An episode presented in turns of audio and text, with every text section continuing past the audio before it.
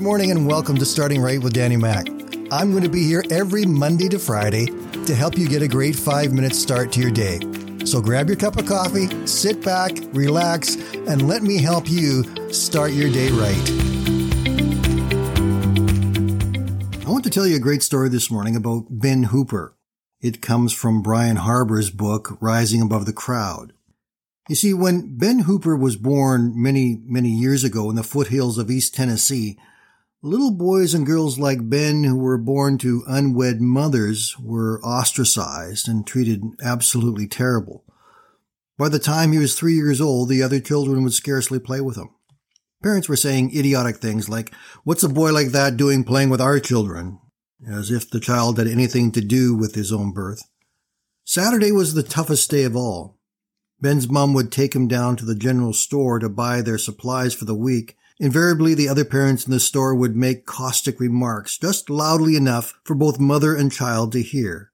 Comments like, Did you ever figure out who his daddy is? That is a very tough, tough childhood. In those days, there was no kindergarten, so at age six, little Ben entered the first grade. He was given his own desk, as were all the children. At recess, he stayed at that little desk and studied because none of the other children would play with him. At noon, little Ben could be found eating his sack lunch all alone. The happy chatter of the children who were shunning him was barely audible from where he sat. It was a big event when anything changed in the foothills of East Tennessee, and when little Ben was 12 years old, a new preacher came to pastor the little church in Ben's town. Almost immediately, Ben started hearing exciting things about this new pastor, about how loving and non-judgmental he was, how he accepted people just as they were, and when he was with them, he made them feel like the most important people in the world. It was reported that this preacher had tremendous charisma. When he walked into a group of any size, anywhere, the entire complexion of that group changed. Their smiles broadened, their laughter increased, and their spirits rose. One Sunday, though he had never been to church a day in his life, little Ben Hooper decided he was going to go and hear this new preacher. He got there late and left early because he did not want to attract any attention. But he liked what he heard, and for the first time in that young boy's life, he caught just a glimmer of hope. Ben was back in church next Sunday and the next Sunday and the next. He always got there late and always left early, but his hope was building every Sunday. On about the sixth or seventh Sunday, the message was so moving and exciting that Ben became absolutely enthralled with it. It was almost as if there was a sign behind the preacher's head that said, For you, little Ben Hooper of unknown parentage, there is hope. Ben got so wrapped up in the message he forgot about the time and didn't notice that a number of people had come in after he had taken the seat.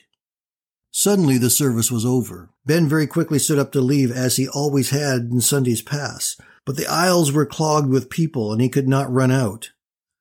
As he was working his way through the crowd, he felt a hand on his shoulder. He turned around and looked up right into the eyes of the young preacher, who asked him a question that had been on the mind of every person there for the last twelve years.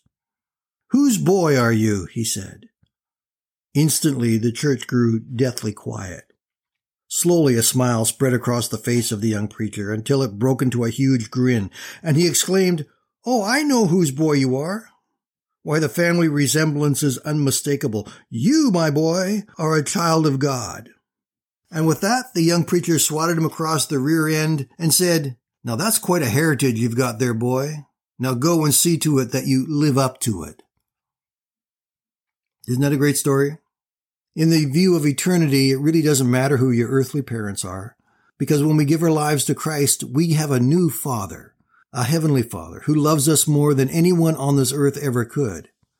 And we have a new family, a family who are just like we are. They come from imperfect backgrounds with all kinds of problems and all kinds of challenges. And yet by the grace of God, they have been saved and become a part of God's eternal family with God as our heavenly Father and Jesus Christ at our side at all times.